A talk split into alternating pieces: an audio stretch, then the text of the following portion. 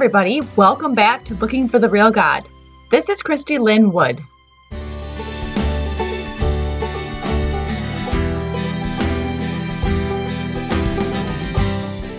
Today we're going to talk about characteristics of cults and cult leaders, and how these characteristics can spread from typical commune type cults all the way to Christianity and church leaders.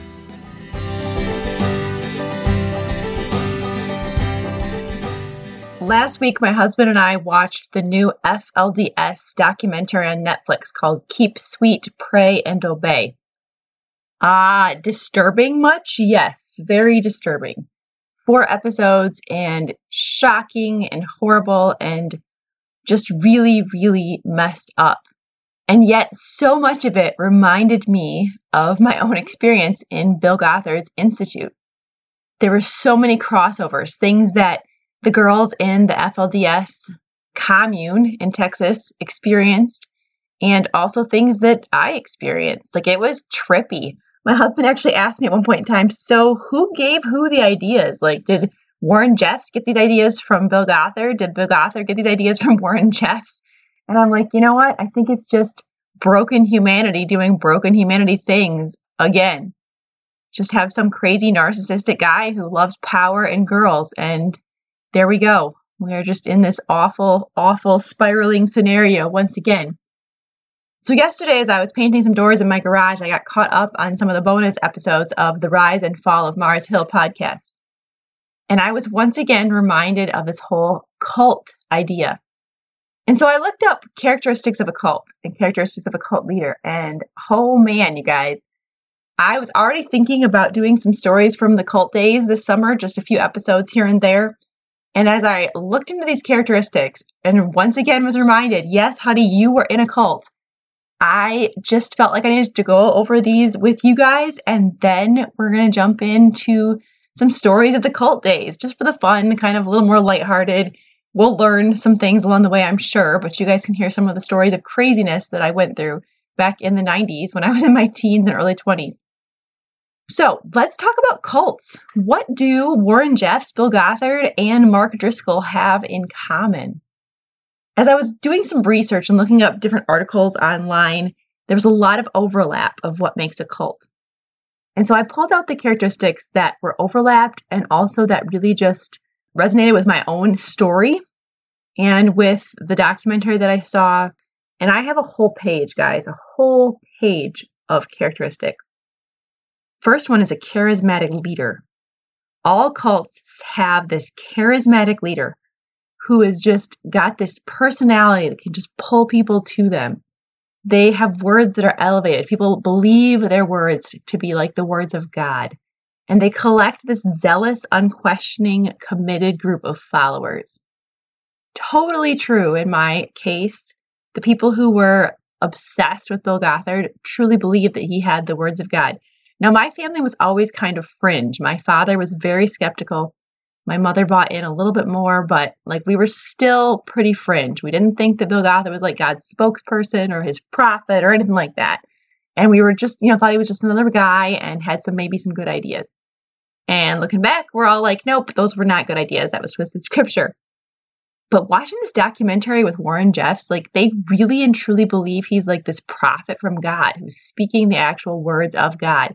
And so he was able to go from being kind of like just one of many sons of the guy who used to be in charge of the FLDS to being like the prophet because he was able to just take advantage of people who really and truly believed that there was a prophet who was hearing from God and just became this person you couldn't stop.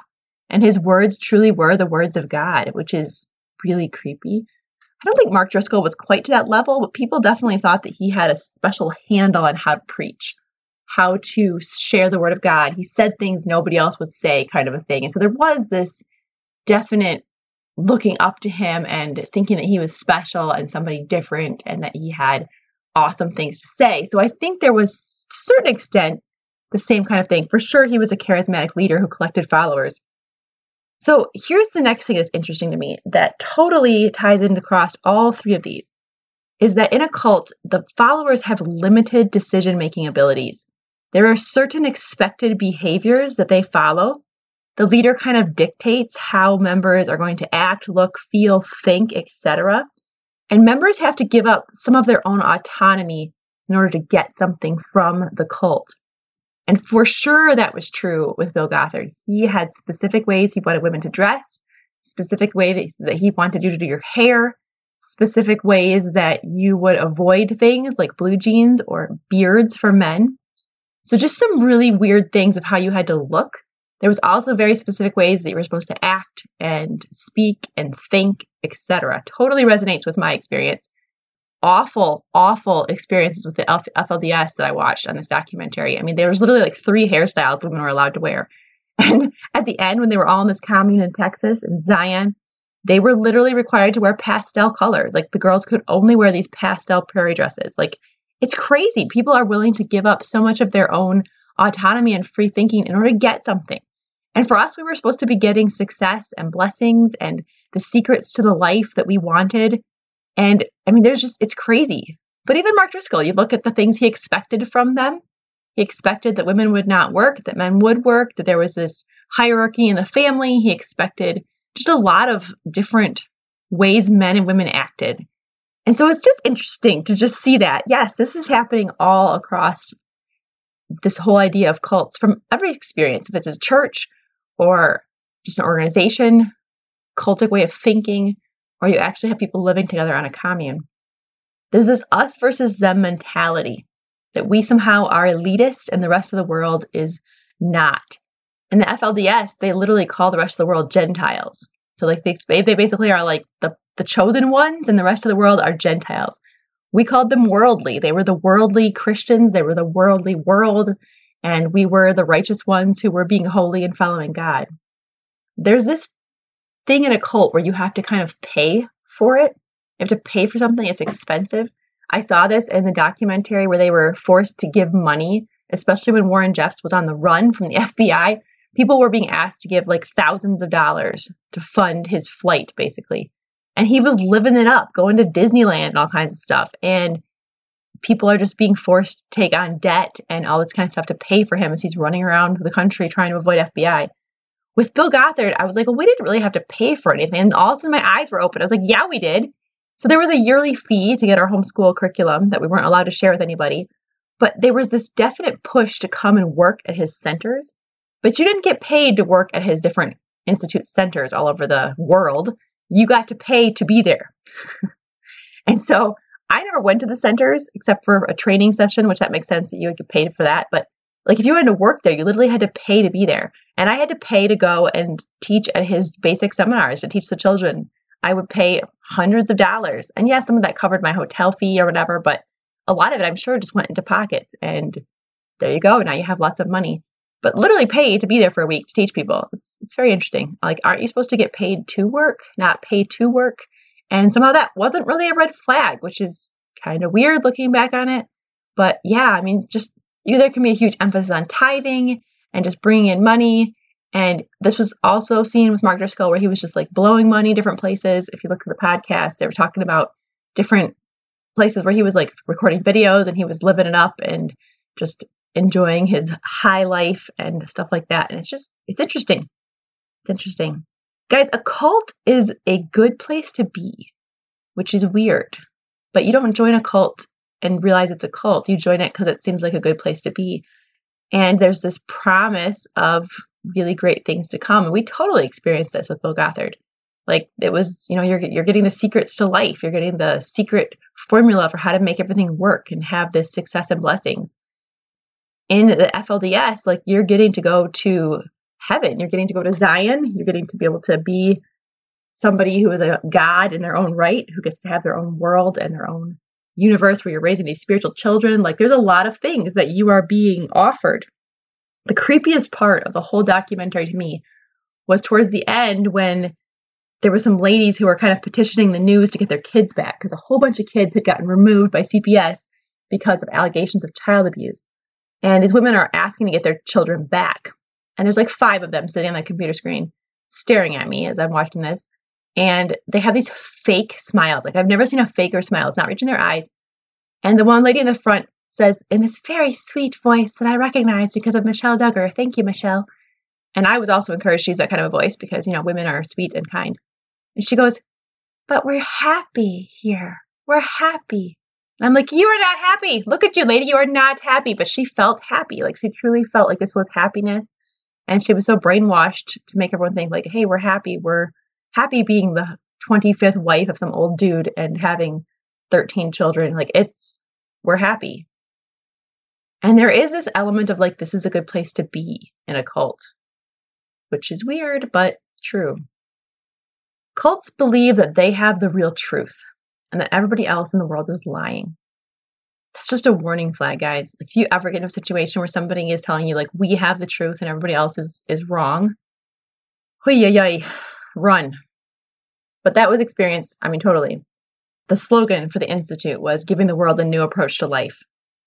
Like, basically, like, we've got a corner on truth and we're going to tell you what it is. Messed up.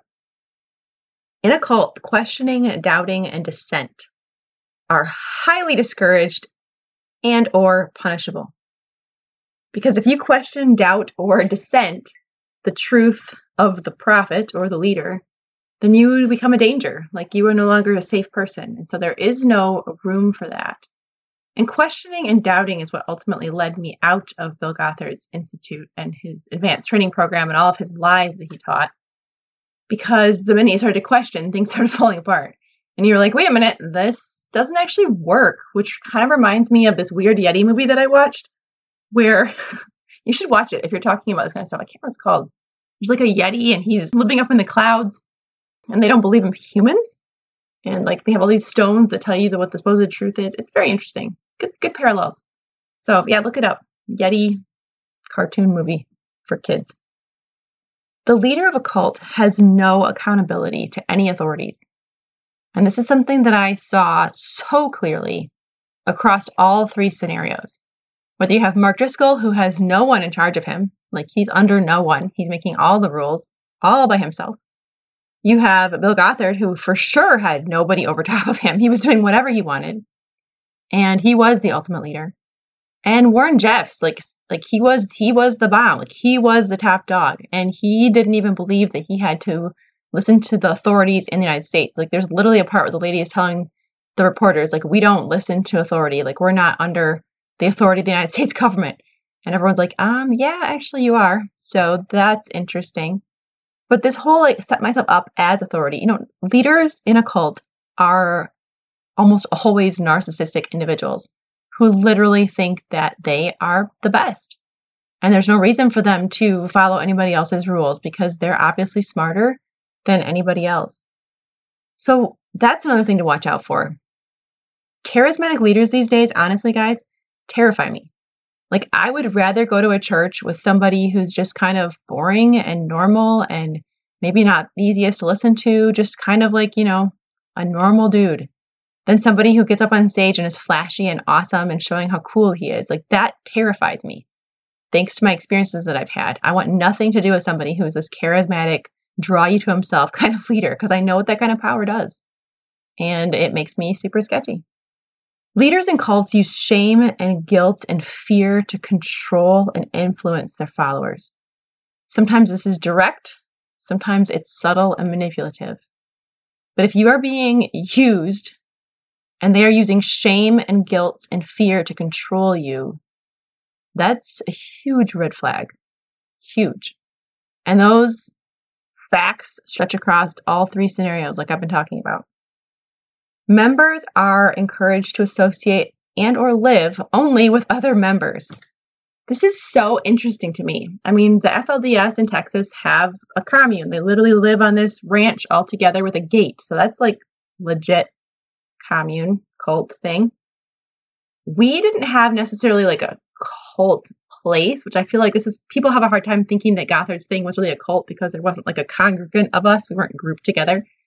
We were worldwide, and yet we were very strongly to encourage to only associate people who are also ATI, Advanced Training Institute.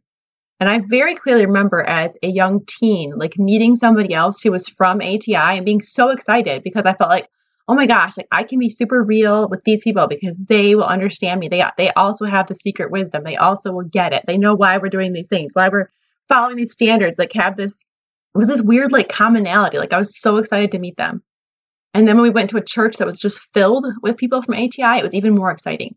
And so I think that's where most of my damage came was not from the actual program itself, but from a church that was completely caught up in Bill Gothard and his doctrine and his following of his cult. And so the idea that we can only associate that with people like us is scary. We need perspectives. We need differences in our lives that can just kind of knock us out of our own way of thinking, our own self centered, prideful focus of anything. We need people who are different from us if we're ever going to have a true perspective on the world. And so when someone is telling you not to associate with anybody else who's not like you or who doesn't have the same understandings or wisdom than you, like that is a big red flag. Run away. And finally, there are negative consequences for leaving and definite harm involved in a cult. Consequences for leaving. In the FLDS, they literally are told that they're going to be going to hell. Like, if you leave, you're now a Gentile, you're shunned, and you're going to lose your entire family, you're going to lose everybody and everything that you've ever known, and that's it. Like, you're going to be kicked out, and you're going to go to hell. There's no way you'll ever make it to Zion and the celestial kingdom that's pretty serious. And I think that's mostly probably why a lot of them just stay. Like they're scared. The girls who got out in the documentary, they had to really just push through that belief and that fear and just learn a new way of thinking, which is super, super hard if you've been brainwashed. For me with Gothard, it wasn't so much like there was a consequence from Gothard for leaving, but you just had this sense that you were like missing it and that you were now a rebel and worldly, just like the other people that you were no longer holy and set apart and all this kind of stuff. And so for me to step away from it, I had to be willing to face rejection. And at the time, it was rejection not just from my community, but also from my family. I felt rejected for years. Like, I don't think they ever rejected me quite as much as I felt it, but I did definitely feel like this rebellious person who was always questioning, always pushing back, always wondering, always saying things like, I don't think it's really true. Like, and so I had to be willing to deal with that and just be somebody who was considered this like rebellious outsider. And that's hard. That's hard. And to leave a church where you feel like you are the ultimate church in this area, like you guys are the ones with the answers, the ones doing it right. Once again, you've got rejection, you've got shame, you've got guilt, there's fear involved. And so there are these negative consequences. Even if you're not actually going to be like killed for leaving or something like that, there's still negative consequences. And the harm that's done within a cult, even just psychologically, is devastating. It takes a long time to recover from. It's very, very difficult.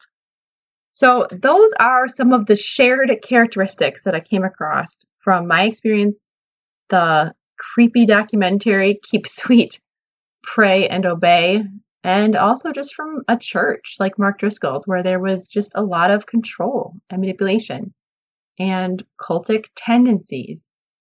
So, this summer, we're going to be talking about a few of my stories, just things that happened over the years within the cult, the craziness, and yet also just kind of tying that back into just how we experience our Christian faith in this culture that we're in. So, I look forward to that. It's only going to be probably three or four episodes, and then I'll start fresh season um, in the fall. I hope you're having a wonderful summer, and until next time, keep searching. If you enjoyed this podcast, I would love to have you join me over at my website at christylinwood.com for more content, free resources, and opportunities to connect with a community of people who are looking for the real God.